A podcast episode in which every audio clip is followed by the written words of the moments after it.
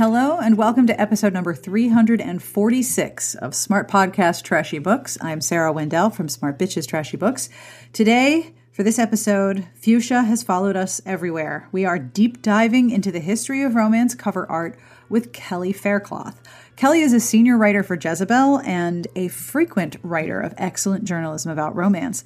I've interviewed her before, but this time I'm going to talk to her about her Valentine's Day feature, which examined the artist behind the romance cover art that we know and love. Here are the top four titles that I almost used for this episode. Number four, Fuchsia, Teal, or both. Number three, Busting Open Historical Bodices. Number two, Sarah and Kelly Hunt for Boners. And the number one, I almost used this fuchsia is indeed a genre descriptor. You know that romance cover art is one of my favorite things, so I hope you enjoy this conversation as much as I did. And speaking of things that we enjoy, if you are attending Book Lovers Con in New Orleans in May, and you would like to come see us record a podcast live, it would be so great if you came. Thursday, May 16, 3:30 p.m. local time at the Hyatt Regency in New Orleans. Amanda, Elise, and I are going to record a live show at Book Lovers Con, and I hope you'll join us. We're going to play Cards Against Romance tropes. I might pepper them with terrible trivia. We'll definitely be silly about something, and there will probably also be wine. We'll be in Imperial 5C, and this is free for attendees of Book Lovers Con, but we are asking for folks to register so we know how many chairs we'll need. I have links in the show notes to sign up and RSVP and let us know you're coming. And I hope that if you're attending Book Lovers Con, you will come hang out with us for the live show because it's really fun to do this in front of an audience as opposed to just me in a room talking into a box. That is also fun, but this is way better. Each episode of the podcast, as you know, receives a transcript, and the transcripts are compiled by Garlic Knitter. Thank you, Garlic Knitter. And this one is brought to you by the Patreon community. The podcast has a Patreon at patreon.com slash smartbitches. And every pledge helps me make sure that every episode has a transcript and helps keep the show going. Monthly pledges start at $1, and because goals are always good to have, I have some new patron goals to try to level up the podcast. So here's the deal if I get to 350 patrons, we will start hosting quarterly Ask Us Anything conversations. You want book recs? You want need, need advice? You want us to tell you what to wear? What color should you paint your kitchen? You can ask us. We will give you uncommonly good answers. Other goals include an exclusive audio feed just for patrons and the option for a live call-in show. Have a look at patreon.com slash smartbitches to see how close we are and maybe you can join in. It would be wonderful if you did. Your support for the show means a lot, so thank you. Speaking of, I have two compliments this week. I love doing this. This is so fun. Okay, Amanda P. You have worked heckin' hard for your accomplishments and the things that bring you joy and you deserve to feel exceptionally excellent about them. Good job. And to Kirsten, I hope I'm saying that correctly, there is a new line of scented candles, and one of them was inspired by you. It is the best seller, and it does not give a single person anywhere a scent headache. Excellent. And I have a special message this week for Angelica M. Keep going. You have got this. The music you are listening to is provided by Sassy Outwater. I will have information at the end of the show as to who this is. I will also have a preview of what is coming up on Smart Bitches this coming week. And at the very, very end, I have a terrible joke. This one's so bad. I love it so much. I've been torturing my kids with it. So I hope you hope you stay to the end. I also will have links to some of the topics that we talk about in our conversation a link to a Q&A that I reference, and of course a link to the original piece that inspired this entire interview, plus all the books that we talked about, including with their original covers, because if you're going to talk about seeing Fabio in purple tights, then you want to see Fabio in purple tights, right? Right, of course. The garbage truck has arrived. It is time for Zeb to be barking, which means that it is time for me to move on to editing this podcast. Let's do the show. On with the interview with Kelly Faircloth. Do you know about the podcast You're Wrong About? No, I do, and I keep meaning to like sit down and start listening to it because I've seen several go by where I was like, "Oh, I'm curious about that. Oh, I'm curious about that. Oh, I'm also curious about that." So. Okay, this is so much your catnip. Like I cannot more emphatically personally recommend this to you because the two journalists who do it are exactly the kind of journalist you are, which is I'm going to take the deepest submersible into the past of nerddom that I possibly can. And I'm going to get one of those pressure suits and it's going to be great. and Sarah Marshall, who's the, um, there's a dude and a woman. The, the guy is Mike Hobbes and the, the dude is, or the woman is Sarah Marshall. Mm-hmm. Which is a really unfortunate name, I think, because there's like been a bunch of movie heroines named Sarah Marshall. Anyway, each episode, she says something that is incredible. Like there's one episode about you're wrong about alpha males, which, as you might imagine, is uh-huh. relevant to my interests, right? Deeply. So the entire deconstruction of why this term came into our lexicon and in our culture is fascinating. But at one point, I love this quote so much, I wrote it down and I might have to cross stitch it. She says, and I quote, white men can't be motivated to do anything unless you call it a hack and then they jump right on it. For dudes. right? Oh boy. It's incredible. It's it's exactly the kind of journalism I think that you would dig because it takes a really deep nerdy dive. And the other general rule of the show is if a if a prominent dude's downfall is being blamed on a woman, take another look. Oh yeah, that sounds like extremely relevant to my interests. Oh, it's it's very much your catnip. I am really sorry for all the time you're about to lose.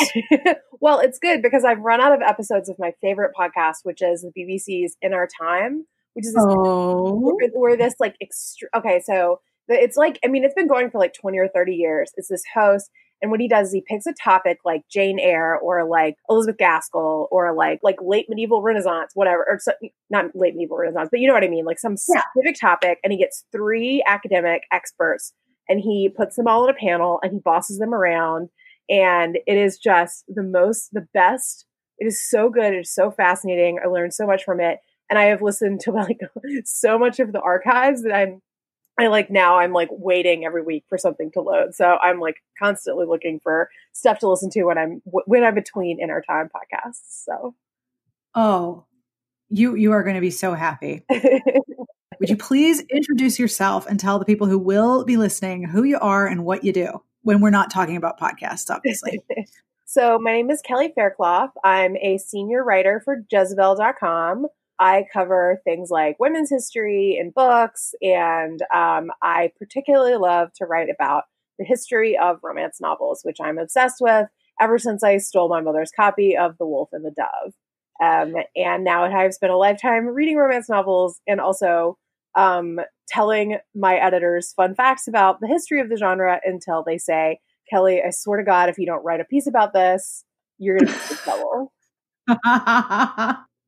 I remember at an RWA, I think it might have been the last RWA in New York, I was sitting in a corner charging my computer and you came and sat down next to me and I was like, hey, and I never told you this, but my inner 13 year old completely lost her shit. like, oh my God, Kelly Faircloth just sat down next to me on the carpet. Holy shit, I'm sharing the power with Kelly. Oh my God. Yeah, it was, it was a big moment for me. Well, so you and I. I was the same way because I was like, oh my God, it's Sarah. It's smart bitch Sarah. oh my God. And also, there really weren't enough power outlets. no, there are never enough power outlets. They will take over the men's rooms and turn them into ladies' rooms in ways that every year I find absolutely amazing. Like they put flowers and tablecloths on the urinals in case we, you know, were inclined to use them or something. But mm-hmm. every year, men's rooms will be turned into women's rooms, but there's never enough power outlets. Let's run a generator in one of those men's rooms. Right. I'm going to bring the world's biggest squid it would be like the undersea giant squid with like 60 outlets. That'd be quite a moneymaker, actually, rent a power power outlet. that would be pretty good. and then put it like right next to a sensory deprivation tank for all the introverts. Sounds great. yeah, right. Where's my venture capitalist? so you and I have a very large overlap of our interest when it comes to romance, particularly the covers, because as you know, I also adore them you wrote a wonderful essay uh, published on Valentine's Day. And, and, as I'm sure you are aware, the whole genre sort of like assumes a defensive posture around February 1st because we know what's coming and it's not going to be good. And then you did this incredibly cool deep dive into covers and how they how they came to be the way they looked and still look and who were the women who we don't know about behind them. What led to your writing about this? And do you like fuchsia or do you prefer the the teal ones? Um, I like fuchsia. I love yeah. fuchsia. I love everything about fuchsia. Um, but you know, I'm, i love how it's spelled. but I'm not mad at teal. Uh, no, no. um, so this is one like you know I've like i'm always like looking for sort of interesting ways into the topic because i love writing about it i love reading about it and this is one where um i will sort of realize that like you know that there are things that like you know i know because i'm so obsessed with the history of it where i can actually like i where i'm like oh this is actually an entire piece and i can like write it you know and like you know fairly quickly because I'm so like I'm you know I just like read this stuff for fun. I enjoy like doing these research deep dives, and it's something that that people are. It's it's what I like is this gap between like we like we were talking about the podcast. You're wrong about, and I love that kind of knowledge gap where it's something that's very familiar to people, but they don't know anything about it. And I think that covers romance covers are sort of the perfect example of that, where like you know I like I opened the piece with this this um, this clip I actually found by accident. I didn't know I was going to find it um, of Johnny Carson making fun of the covers, and it's like to me that typifies like the way so many people have encountered the genre, which is everybody knows the covers. The covers are this incredibly iconic, famous visual style. But people picture yes. a specific type of the covers on a specific type of the books, and I was really curious about like and and and like readers see certain things when they look at those covers and non-readers see a different set of things and i'm i'm just sort of like really interested in any sort of you know moment where there's like a gap between what people see and what people know and and like where you can sort of tell tell people something that you know like tell people like a backstory or like a larger story that they didn't know so it was like exactly the type of thing that i love to write about basically well i mean there's so much to talk about because the minute you sort of like tug that one string, there is so much there. Yeah. Yeah. That's what was great about it. I mean, like, I could have honestly, I like, I could have written, you know, I'd like, I, you could write a, an entire book about it, and I would love to write an entire book about it one day because it's like, it's just, it's like so rich and it's such an interesting, like, I mean, a lot of this is happening in like the late 70s and the early to mid 80s and the early 90s yeah. where a lot of interesting stuff is happening about like around gender roles and like, and and all this sort of stuff anyway so there's like a lot going on that's interesting like it intersects in interesting ways with like the sort of broader cultural currents um, in a way that i think is you know really interesting but then you can also just spend like you can spend like a thousand words just like dev- like describing these covers and all their beautiful glory and then then you've like written half of an essay and you know so there you are yeah and the minute you put those images up everyone is an expert on them. Mm-hmm. Mm-hmm. Which is which is incredible to me. Like everyone knows exactly what they're talking about. it's amazing how true that is in in so when in so many respects about so many things. yes, especially when women are involved. Yeah, of course, of course. So in this essay, you kept looking for the names of the people, often women, who were behind the scenes influencing and creating this style that we are all so familiar with. How much research did you do? How did you do some of it? What did you like where what, what was the string that you started pulling on to be like, okay, who actually made these?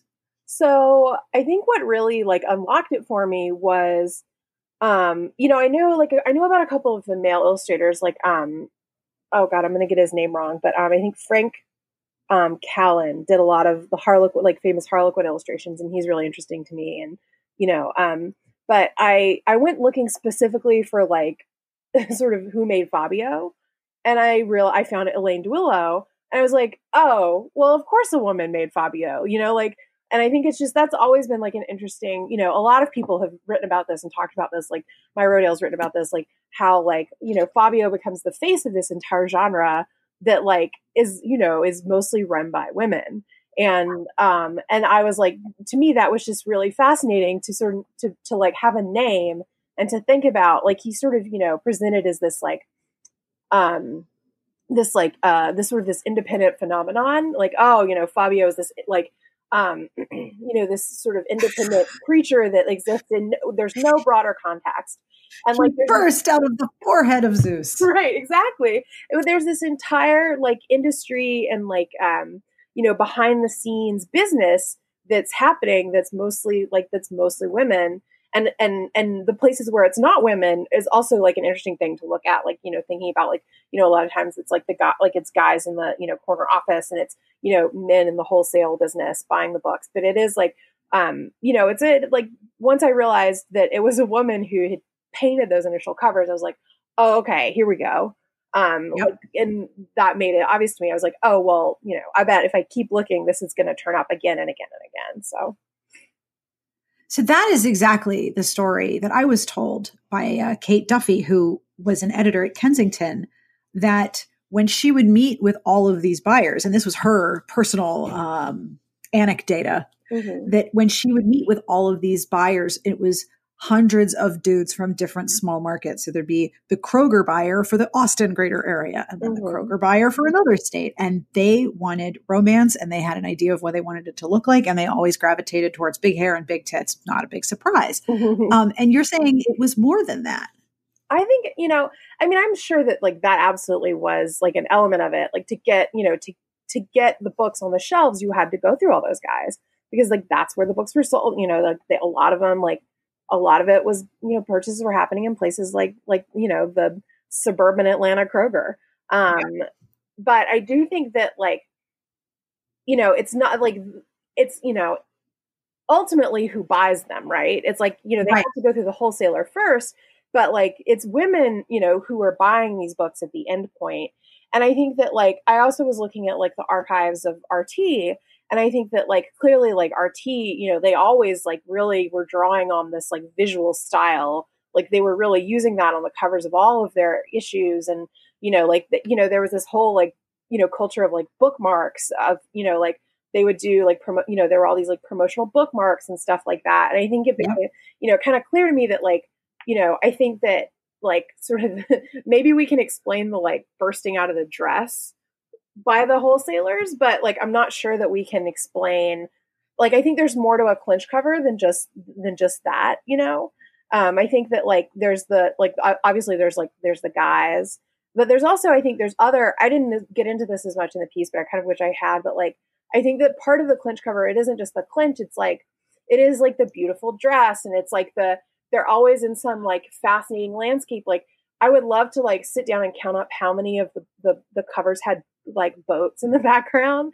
Like they're always like on the high plains or there's a boat and it's like about like adventure and like in these like, you know, suppose like spaces that are, you know, constructed like imagined to be like undomestic. And I think that there's a lot of, you know, other things that are that are going into that you know, they're sort of that, that, that make up what a clinch cover is and i think that that i do think that like readers responded to that and i think that you know i think that that, that that's definitely something that we have to like that, that's like good to acknowledge.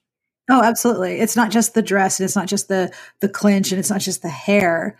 There's also the posture and the location and even the color scheme. It is it, it is incredible to me how many how much overlap there is between like things that are marketed towards teenagers and covers that are marketed on, on older romances. Mm-hmm like fuchsia has followed me my whole life. you can't escape it. I can't. No, between Lisa Frank and this, it's everywhere. so, what do you think are some of the elements or the reason behind those elements?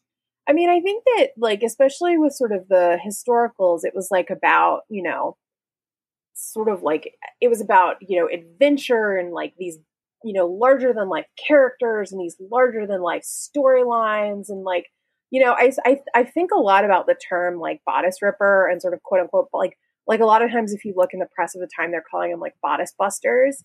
And like, I know that that's like often used as like a pejorative against the genre, but I, I think it's like useful to think about like what that can mean, like how, how we can like help that define like a subgenre in that like it was like it was like every, you know, like if you read those early ones, it's like they are kind of like sort of you know, in a larger, like in an almost metaphorical sense, bursting out of their bodice all the time. Oh yeah, it's just like it is a very literal name. like they cannot be contained, and I think, you know, I think, I think a lot about this. Like, um, I'm I'm I'm going to give away one of my favorite archival things that I've never written about, but really want to. Um, I think a lot about this other author who's really popular in the '70s called Marabel Morgan. She's the um she's the um the um the saran wrap lady. Um, if you've ever seen Fried Green Tomatoes, where she greets her husband in the saran wrap dress. Um, and she was this woman, this like she was like even an evangelical Christian woman, and she wrote all these self help books about like how to like revitalize your marriage by totally submitting to your husband. And it was basically like figure out what your husband likes and do it. If what your husband likes is you dressing up, like meeting your husband at the door in saran wrap, do it. And like just totally submit to him and like you'll be so happy. You'll be a total woman. And I'm like really simplifying it. But um, you know, I think that there's like a contrast there between like, you know, what like this this and she was like she sold millions of books. She was very popular. Like what this woman was telling women and then sort of what probably some of the overlapping audience was reading in these like these bodice busters, which are like, you know, they like if you like read like the Woodiwiss and the Rogers, like they're they fight all of the time. like, yes. they just, slap, slap, kiss, slap, slap, kiss. Yeah, and I think slap, that, slap, rape, kiss. Yeah, exactly. pretty much. And I think there's something very interesting in like the sort of the image of like ah, you know, like I'm gonna like just you know chuck all my clothing and my hair is going everywhere, and like then we're gonna get on a ship, and like I think there's just something like you know very interesting about that like that you know that says a lot about the time period and and you know and like fantasy and and and stuff like that and that things that seem extreme are often reacting to something else mm-hmm. So yeah. if, if if if this message is, you know, wrap yourself in saran wrap, submit to what your husband desires, become the embodiment of what your husband desires, the antithesis of that is I am so full of adventure and rage and sex, I cannot even be contained by my clothing. Yeah, exactly. And I think that that's so contrary to what the, the stereotype of the genre is, you know? Um, I think that like it's I do think it is almost like people like people outside the genre imagine the bodices being ripped and the people inside the genre imagine the bodices busting. yeah.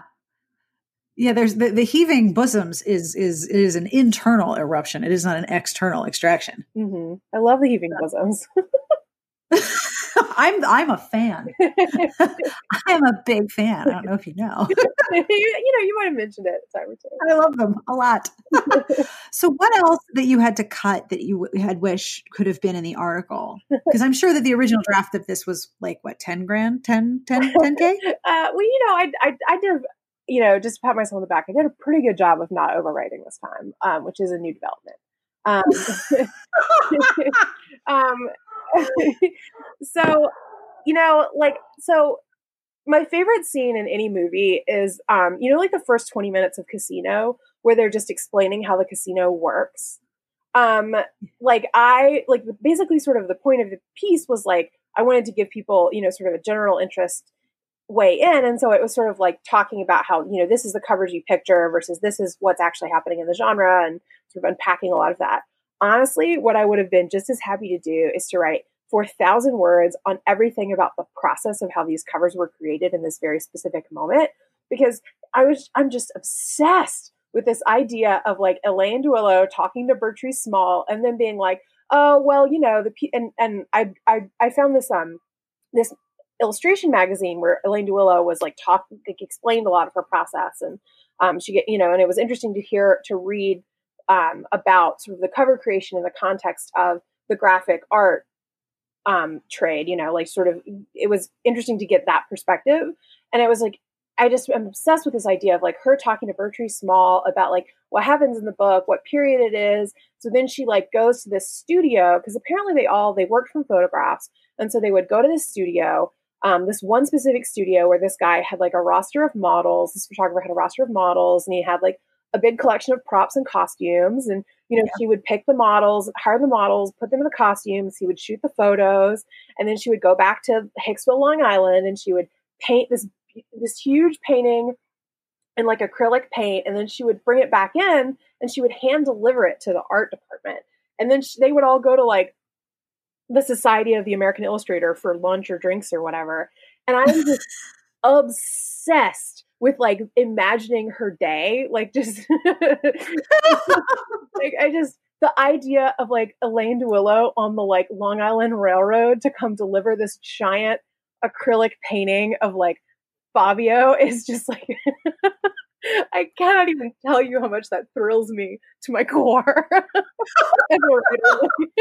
like I just to me it's like it's like it's like it's like it's like opposite day Mad Men, right? Like Mad Men is about all these like you know like is like uh, about this like troubled male creative genius like you know sadly commuting in from Westchester. Like the idea of just like I mean, you know, I don't like, I don't know what she, you know, I don't really have a clear picture of what she looked like. So of course I'm just like imagining her with like beautiful pink acrylic nails and like with this huge painting. I just, I'm just obsessed with this image.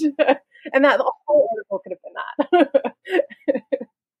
I did an interview several years ago that came about this was like 2013 so this is already you know six years ago with an artist whose name was joe desisser and mm-hmm. he contacted me because i was writing about uh, silhouette desire cover oh yeah those are good and you know the guy is standing in front of a burning sunset and he's got his thumb on his chin like it's some kind of like olan mills photo shoot uh-huh.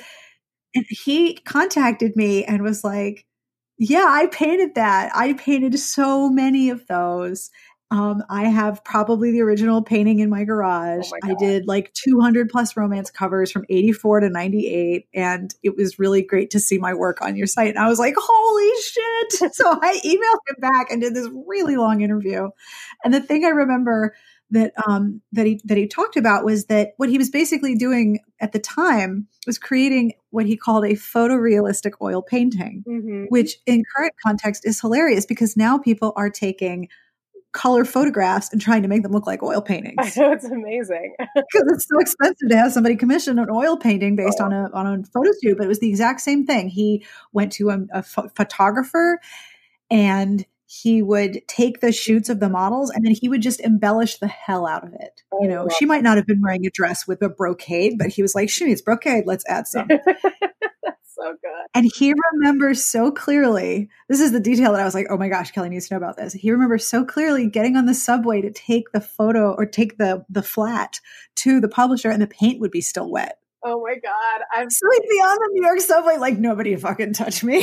I just like the idea, I just, I just like the idea of just like a huge like silhouette desire cover, like on the one train. It's just like, yes, I just like can't even tell you like how how thrilling I find that. Like, I will send you a link to this interview so that you can you can have it for your archives. The thing that I love is that this gentleman now works as a painter for DreamWorks. Really, he does did he does digital matte painting um, so you basically paint the backgrounds of what he says. You paint in the background of the environmental elements that would be too costly to build. Oh. So the Emerald City was in, and the Wizard of Oz was a matte painting. There's a whole series of the matte paintings that created the backdrops in Star Wars, oh, which man. look real but are actually matte paintings. So digital matte painting is what he does, and he worked on How to Train Your Dragon 2 and did some of the clouds, which were really freaking realistic. Huh so, so I love this this you know that this incredible skill goes into something that I still watch and enjoy. Uh-huh. And yet they're trying to take photographs and make them into photorealistic oil paintings and they did them by the hundreds. Huh.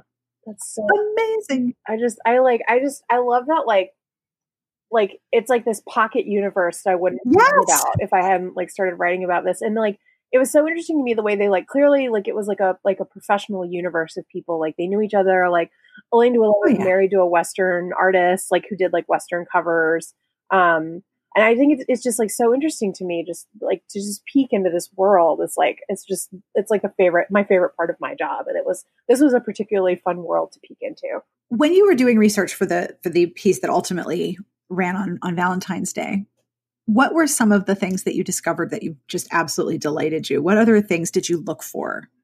Um, I mean, you started with Johnny Carson, which I thought was incredible. Well, what's funny is I went, I was, I went to the Paley Center in Manhattan, um, which you know they have all these clips, um, like it's like a like a TV archive, and I was yeah. looking for like Joan to, for clips of him. He appeared like so many times on the Joan Rivers show, so I was, I was like, you know, I, I, I was, I was looking for places where sort of, you know, this was sort of presented to sort of the mass, like the mass culture, you know, sort of the biggest possible audience. How was it presented? And I was like, I knew that he'd been on Joan Rivers several times. I was like, well, maybe I can find a clip of him on Joan Rivers.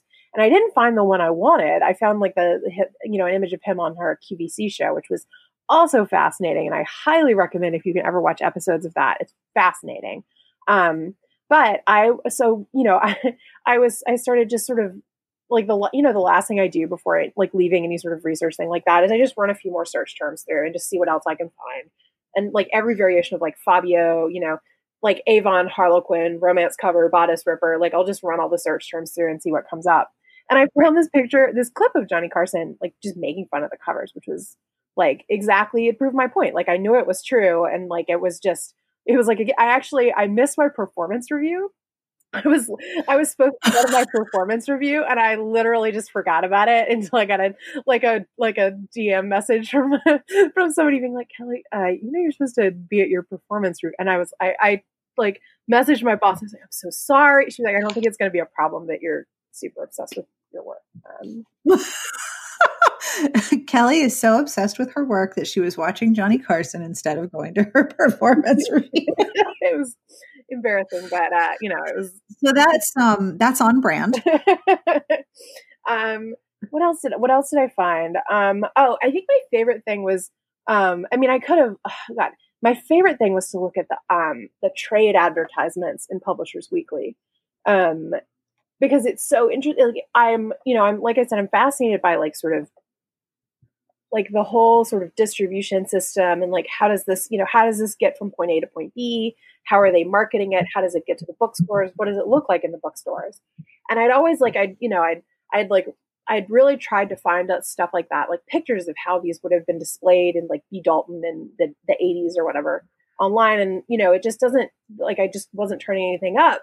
And it turns out that there's a lot of images of stuff like that in the publishers weekly archive. And like it was just so interesting to see like sort of what you know how they positioned different lines and you know how they would have advertised different authors to industry professionals because you get much more granular stuff than you know like you'll get the picture of the the display like the like the, I found this one of the Shanna like when they promoted Shanna it was like you know you've got the Shanna cover and then you've got the, all the all these copies of Shanna inside a big cardboard Shanna cover you know? It's just like it's just really fascinating to me. Because then you can kind of picture like what does it look like at Kroger you know? And that's very interesting to me. Eh, the way in which the, the the novels themselves are presented is almost as if if not more interesting or excuse me the the way that people talk about the novels themselves mm-hmm. is it's almost as if not more interesting than the the actual picture of them. Like the way that people talk about them is so much there's so much going on there. Uh-huh. Yeah. Oh yeah. And it reveals so much about attitudes towards women and sexuality and gender and fuchsia and all of the things that are packed into the cover. Meanwhile, the cover has one job to do, which is to get you to pick it up. Uh-huh. Uh-huh. It's astonishing. Mm-hmm. It's so it's so interesting. Like like and that's too like that's why i was like you know the there's this like idea idea that the covers are for the the like the middlemen but i do think of like like when like in this interview in this illustrators magazine that elaine duillo was like literally saying you know you have to she was talking about putting the, the clinch on the cover versus in the step back and she was talking about thinking about like the woman who is shopping she has one child in the stroller and she has one child running down the aisle and she has 30 seconds to pick a book. And I think that that yeah. is important to remember that like that that's like the, the the like material context in which these books were purchased. And I think that like that's you know that's I, like I certainly when I'm at the grocery store, my child is running away. That's definitely when I think about getting on a big fuchsia galleon. You know, like hell yeah, I am all about the fuchsia galleon. Actually, one one other thing I learned ages and ages ago when I was researching the, the first book, Beyond Heaving Bosoms, was that there was not only an awareness that these books were being sold in that context, that you had a very small window with which to communicate to the buyer. Uh, this is the genre. This is the type of book. This is the historical period. This is the kind of conflict you're going to get. Are they grasping each other with a lot of muscles or are they just sort of hanging out? Because if you really want tension and angst, you got to go for the muscles. There's all of these very subtle messages that are being sent in this one image that is being shopped for in a very limited amount of time. And yet, because the purchase was folded into the groceries mm-hmm. and was part of the weekly shop, it was almost a hidden purchase. And I know of people now who, when they do their grocery shopping, if they are in a household where their purchases are inspected, the gift cards for a bookstore will be purchased at the grocery store so that the it's folded into the food purchase mm-hmm. and it's not seen. So it's a hidden purchase on a with a very obvious cover. Mm-hmm. yeah that's such an interesting tension. It is. It really is. Now you also wrote about elaine is it duillo? It's duillo. Duillo? I'm not, duillo? I'm not entirely sure. I don't know this is the problem with the internet. it doesn't always tell me the right way to say things. And if I do look it up, sometimes it's wrong. But either way, if I'm saying it wrong, I apologize. She is, as you noted in, in your article, quoted as the Fabio artist, whereas she had an incredibly wide ranging career. Had you heard of her before, or was she someone that you like really went did much more research on for this? I did a lot more research on her. I hadn't, I wasn't familiar with her just because like it had sort of always been in the back, you know, it had been in my head that like oh, the covers are really interesting to me, but like I hadn't gone like done sort of, you know, a formal like research trawl on them. Um, but once she like, you know, sort of once I had her name, you know, that obviously like unlocks like once you have a name you can look for, that suddenly you have a lot more stuff you can find. Um, Absolutely. And I think I don't know, I think she's so interesting. Like, and then you can do um, my one of my favorite research tricks is I'll go and I'll I'll put things in in eBay um, because that turns up old um, magazine coverage. And so I found that old People magazine article. I found the Illustration magazine. Um, and it's it's funny what'll turn up there. Whereas you could spend, you know, and like you could spend all day just sort of looking through like a general, like looking through Google or even like looking through the New York Public Library's um, search box. But like sometimes that'll give you like a, you'll just get like a, a weird specific item that'll just like turn up, um, which was which was really cool. Wow. I love looking on eBay for the cover flats, like the painted covers that are for sale. Oh, same. Oh, I love. Do you have any bought Have you bought any? No, but one day, like one day, I'm gonna do. Like one day, I'm gonna pull the trigger. I've let a couple get away, and I very much regret it. But I'm like waiting for the perfect one. I have one on my office wall. It is behind me, and it is uh, John DeSalvo in a hot pink gladiator toga. Oh my god! Grabbing a woman wearing a, a yellow dress and she is at least 65% bosom. They are they are they are round like the most perfect grapefruits you've ever seen, clearly. And there's like there's a there's a folly and some trees and some clouds and I love this thing so much. Like it is my favorite thing. It was given to me by Kate Duffy when they cleaned out their offices and were moving. And she's like, "Do you want this?" And I was like, "Oh my god, are you serious?" She's like, "Yeah, I have like five of them behind a file cabinet. I have a feeling that they're like this weird currency where if you have too many of them, it's like, oh my God, get them out of my garage. But then when you want one, you're like, yes, I will spend any amount of money for hot, hot pink gladiator Fabio. Oh man, I just, I like, I, I, I just, I can't even tell you how badly I want one to hang on my wall. I actually the the one of our one of our illustrators at work did that cover like the cover image for me, and she sent it to me, and I was like, I can't even tell you how thrilled I am. I'm going to print this. I'm going to take it to Kinko's. I'm going to get it printed off in the highest quality and I'm going to frame it and I'm going to put it right over my desk. It is gorgeous. I was like, could you just like maybe like, you know, do like a couple of like a, you know, two of the couples and just sort of like do something. And she was like, yeah, yeah, yeah, yeah. I'll, uh, I'll get back to you. And then she's like, sends me this. And it's like, oh my God, what have you done? It's beautiful. It is glorious. I mean, it is stunning. So, do you have do you have a favorite cover? How I mean, how could I how could I even begin to pick?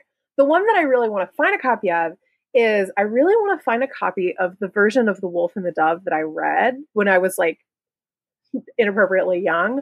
Um, yeah. Because it was like, it's not the, like, I have one of the 70s covers, um, but it's it was like the specific like it was clearly like it must have been done in the late 80s or something and designed to look like um to be like more of a like a clinch cover of the era and they're like in a forest and he's like wearing like a bearskin vest and it's just like like it just you know it's just like puts me in such a specific place and time thinking about it and i really yep. want to find a copy of it because i really need to like have the specific copy that I read.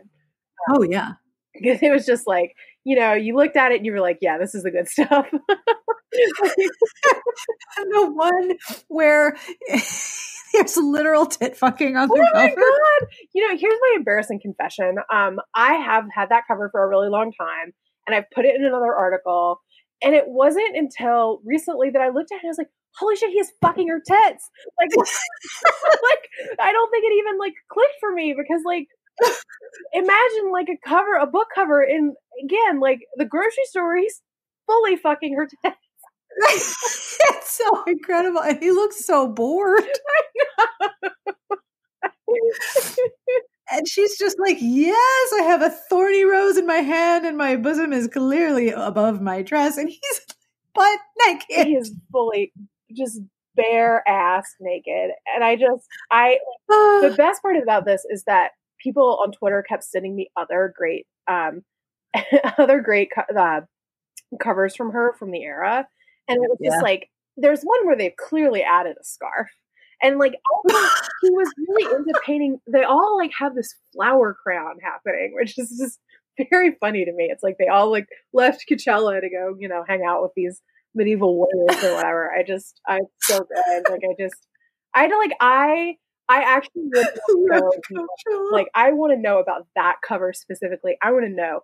I want to know every letter they got about it. I want to know what like the I want to know if the wholesalers actually bought it. Like I want to know.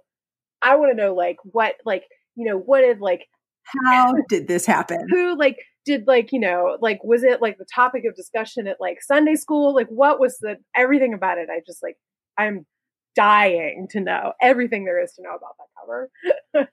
I mean, Tender is the Storm is probably one of the most explicit that I can think of. there was one, there was one I remember the couple are like chest deep in a waterfall. And I remember looking at it and being like, oh, yeah, they're literally doing it on the cover of the book. Like that. Yep. Yep. They're fucking. yep. Subtext becomes text. it's not even subtle. My personal favorite cover that I will love for all of its problematic ridiculousness is the original Silver Angel by Johanna Lindsey. Uh, wait a minute, I'm googling it right now. Okay, so it's it's it's a harem romance. So oh, you know, boy. there's there's there's secret twins. One of them has a harem, and the other one is uh, oh, English lord. Because of course. Oh my god! And she has white hair, like a, cl- a, cloud of white hair cascading over the pillows. I believe her name is Chantal, and she's kidnapped and sold into the harem. And she is wearing what I can only describe oh as God. is the most ridiculous costume. She's got like diaphanous baggy pants. Oh my God. This is oh my God. This is so much. This is so Isn't it wonderful? It is my favorite of the ridiculous covers because there is so much going on, not the least of which is her hair. I mean, that's honestly what's the most incredible to me is like the the like 80s sofa covers. Like I'm sorry, those are like the the like the the um brocade is like oh yeah. That's like fr- from like from Home and Garden or whatever in 1983 for sure. Not a in mind.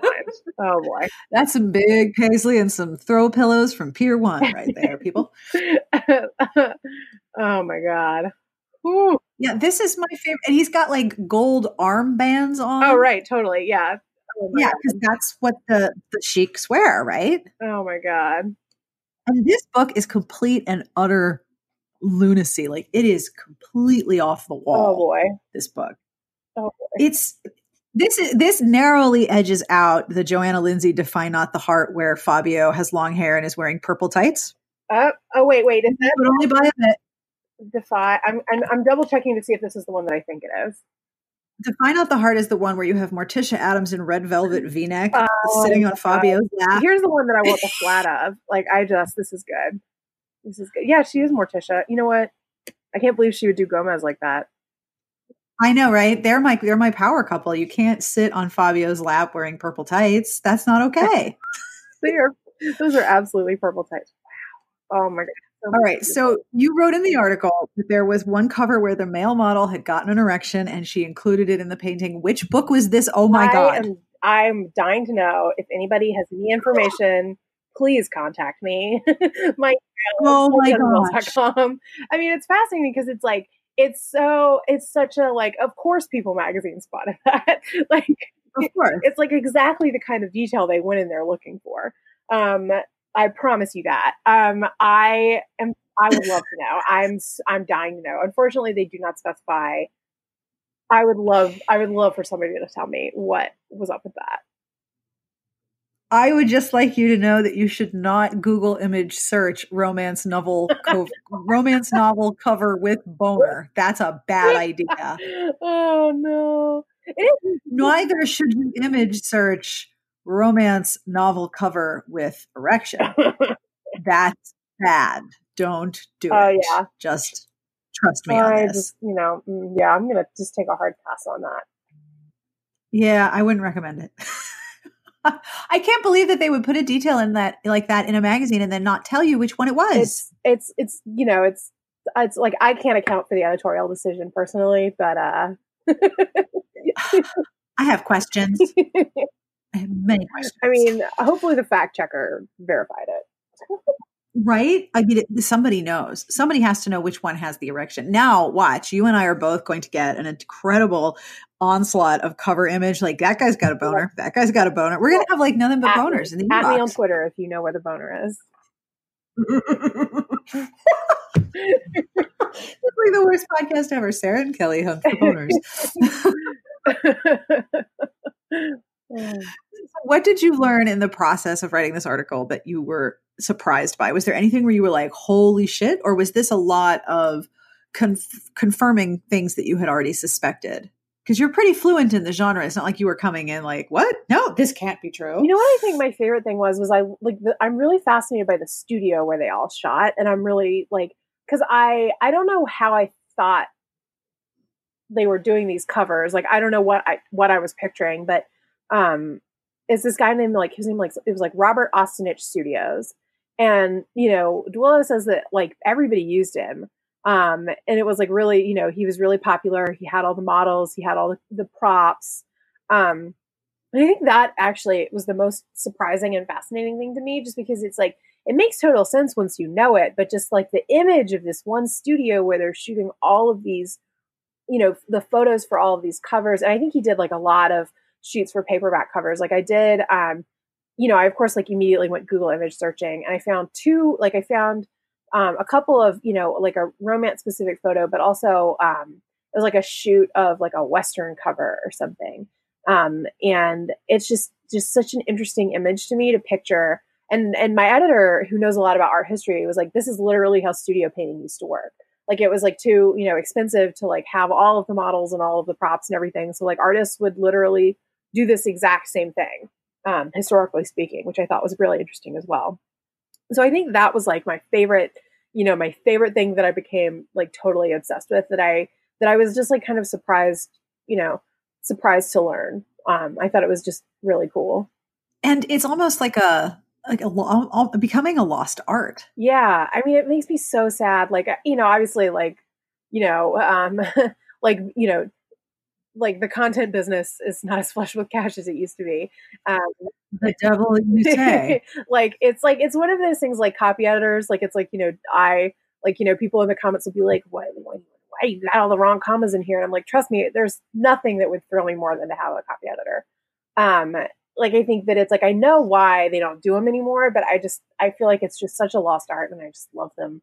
I love the I love the like the painted covers so much, and I'm just like really sad that that that's no longer feasible business.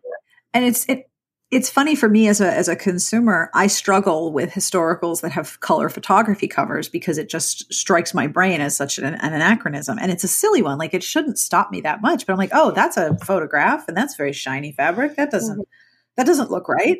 And it's not like, oh, I don't like this historical inaccuracy. I don't give a shit if the as I've said, if the Duke drives a Porsche to Almack's, like I don't care. Um, he can go through the drive-through. I really don't give a shit. But like the the conditioning that I have grown through as a reader from a young age, seeing a color photograph with like lighting and shiny and flash, like I'm very confused. I need I need art and brushstrokes and candlelight. That's what's on a cover. Mm-hmm. I need ridiculous sunset. I need the wind from five directions. Uh-huh. You can't fake that. you really can't. I mean, it's just like no. such a bummer to me. Um, because I'm, you know, I just, I will, because I like when I started reading, it was like sort of the last great era of the painted, you know, the like, I mean, at this point they were like well into the step back era, but um, like you know, all those like like you know, like the Lisa Kleypas interior covers where it was like you know like i i stumbled upon the artist website who did a lot of those. And he was saying like there's a couple that are like literally references to rococo like raunchy rococo painters um which i got a mm-hmm. huge kick out of. Um and it's just like i don't know i just they just, to me they'll just like because that's when i you know first got into romance they'll that's what'll always say like this is a historical romance. Like look at all the beautiful soft pink satin. You know it's like that'll just that association will never go away for me. Yep. Big gown. so you are incredibly fluent in the genre and you have all of this knowledge of it. What are you working on or writing or working on now re- regarding romance? Mm. I mean, at the moment, I'm like kind of, I'm kind of like taking a breather because I did this and I was like, okay, let's let it, let's let the field lie fallow for a little bit. Um, but I'm trying to think of what else. Like there's I don't know. I'm I would actually really there's several leads that I would like to chase from this. Like I would like to talk to somebody who was involved with the um the, the studio and I would I would love to like find, you know, I would love to talk to some people like do actual like, you know, like an oral history or something with the folks who like who actually did a lot of this. Um, because I didn't do that many interviews for this. I did a lot of like archival research, but I'd love to talk to people um, and do like a you know follow up piece. Um, just because there's so many like every time you talk to people, there's so many there's always so many good details that come out. Um, and actually, it's funny because I've I really want to get like I've written a lot about romance novels and I read a lot about I you know I read them all the time and I've always like I've been a fan for you know many many years but I like I really want to do a bunch of like reading and like possibly start writing about soap operas because I don't really know oh. anything about soap opera, but I think it's like an interesting part of TV history. And I would like to be more literate about it. And I would like to understand more about sort of the tropes and the history. And because it's like, it's this funny sort of cousin in terms of like popular imagination to romance, but it's like yes. such a different narrative style because it's like the, the romance is like, it's like you close, it's like you read it and you close the circuit, right? It's like you read from beginning to end it climaxes there's a happily ever after and it's like it's like a loop right? Whereas like soap operas like just keep they keep going like i mean like they're decades and decades old and i just i i think that it's so interesting how um how they're sort of they run in these parallel tracks that don't intersect and i would like to understand it. Like i would like to understand the history of that that genre better. Um so that's what i'm like obsessed with right now. It's like they're cousins. Yeah. But but they are not always the same in a lot of ways. And they're like, I don't follow soaps because they don't end. I am all about the end. yeah, same. And I'm just, I don't, I don't know. I'm like, I'm just very, I, I would like to understand it better and like, you know, sort of have a better grasp on its history. Cause I mean, it's like a foundational part of TV. Um, and yes. I just, and I also interviewed this, this author about the blacklist and how the TV blacklist worked. And I think a lot of times people, um, you know, sometimes who couldn't get work and um, who were sort of blacklisted. Like, you know, there was soap operas was one of the places where, um, you know, they like the sort of the you know red hunters weren't as concentrated on. And um, I learned this fascinating detail where, like, I think the the creator of General Hospital, her father had been a socialist mayor of Milwaukee, which Wow. So I'm just, I don't know. I'm just like, I'm, I'm really interested in what's going on there. So like, that's sort of something I'm obsessed with right now and sort of want to do a bunch of reading about and like try to, try to understand.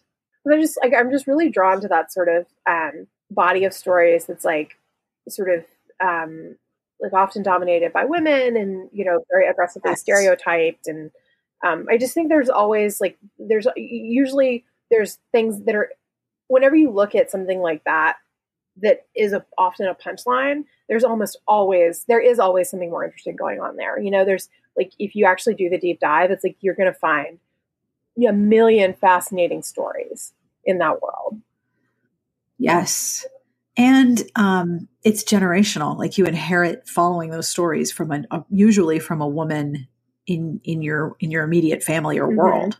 Mm-hmm. Like you you either sneak watching them or you start watching them with your babysitter, your aunt, your mother, your grandmother, your sister, mm-hmm. someone. And that's exactly where you get romance novels from. Exactly. It is our it is our quiet story inheritance. Mm-hmm. And I mean, I feel like that is why. I mean, it's like that's probably why I'm a romance reader instead of a soap opera. As my mom and my grandmother were romance readers, not soap opera watchers.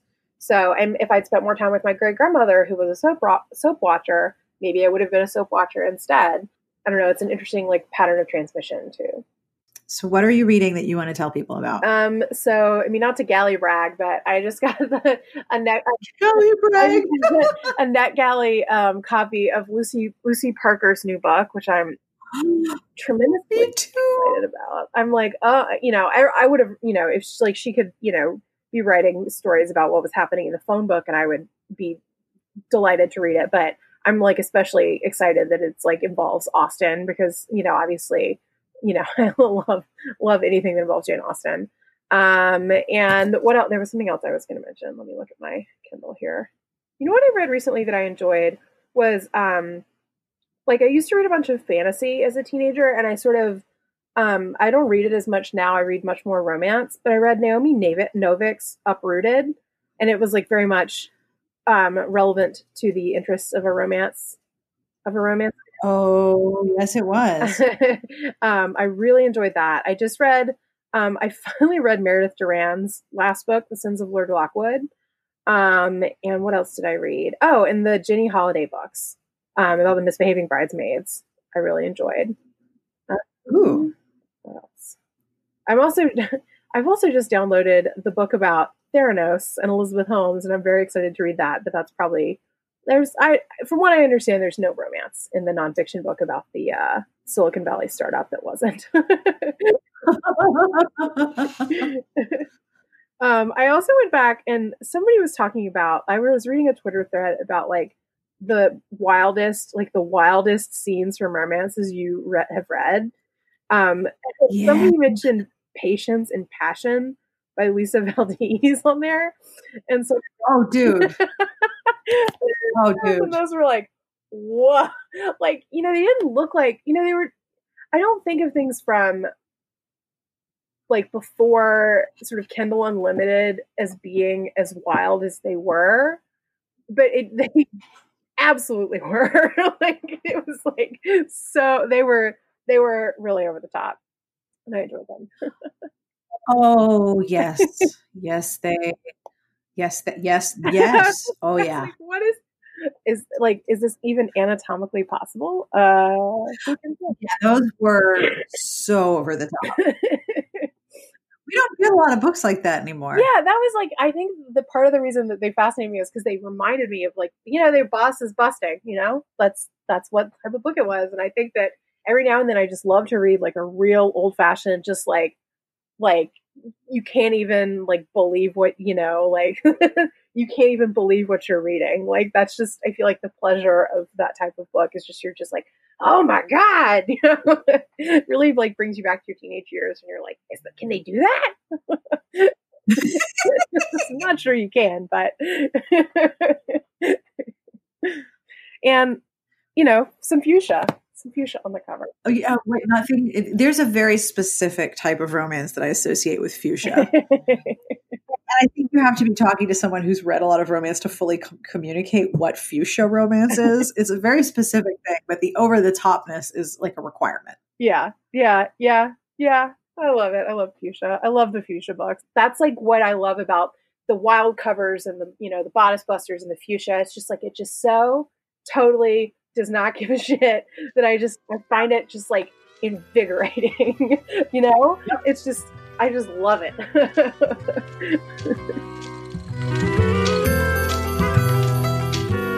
And that brings us to the end of this week's episode. I want to thank Kelly for hanging out with me. And as she said, at her on Twitter if you know where the boner is, which out of context is like the most fun thing to say. you can find Kelly on Twitter at Kelly Faircloth, and all of her writing at Jezebel is at kinja.com slash Kelly Faircloth, and I will, of course, have links to both places. If you would like to email me, if you have thoughts, questions, suggestions, you want me to tell you to do things in a different way, I can do that. I'm not very bossy most of the time, but I can try to be. You can email me at sbjpodcast at gmail.com, or you can leave us a message or tell me a terrible joke at 1201 371 3272. I love hearing from you. You always have interesting things to say, and so always feel free to email me. And if you would like to see us record a podcast live and you are attending Book Lovers Con, here are the details that you need.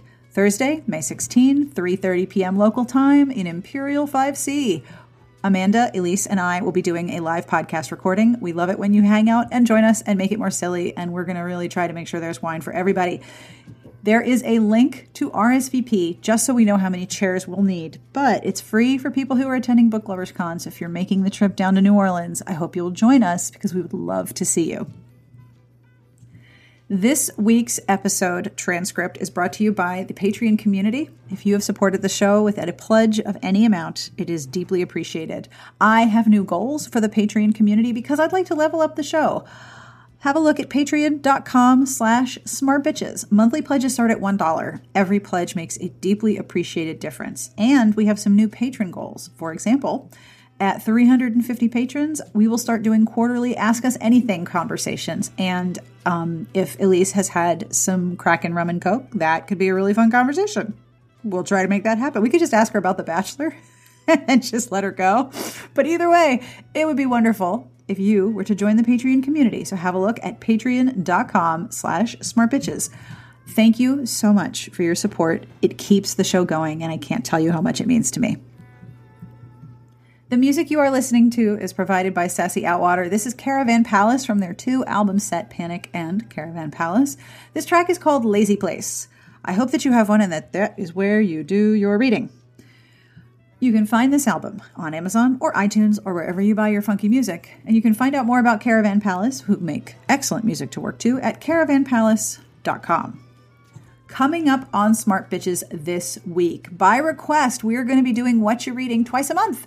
We love hearing what you're reading, and we had requests to do that post more frequently so we could keep up with one another. So here you go. Tomorrow, we're going to be talking about books, and then we're going to buy more books because that's how we roll. We also have a guest review this weekend of Netflix's Sex Education. So if you've been thinking maybe you want to watch it, have a look at this review and make your decision with lots more information. On Monday, Robin Bacar is sponsoring the Caption That Cover contest. And, well, you you have to see her cover. It is so terrific because of who the heroine pictured looks like, really, really looks like. We also have some new reviews for books that we've enjoyed and a rec league that I know will contain some catnip for many of you. Plus, books on sale and help a bitch out. So I hope you will come and hang out with us at smartbitchestrashybooks.com this week. However, did you know? You could also go to trashybooks.com and smartbitches.com and it all ends up in the same place. I know URLs are amazing. I will have links to the books that we talked about, some of the original cover art, the Q&A, and the original article that inspired me to contact Kelly and say, "Please talk to me about this. This was so cool." She's amazing. I am so excited that I get to read her writing whenever she publishes it. And now it's time for the bad joke. Are you ready for the bad joke? This is so bad. I love it so much. What do you call a werewolf YouTuber. You should see my face. I'm trying so hard not to laugh. What do you call a werewolf YouTuber? A like and subscribe.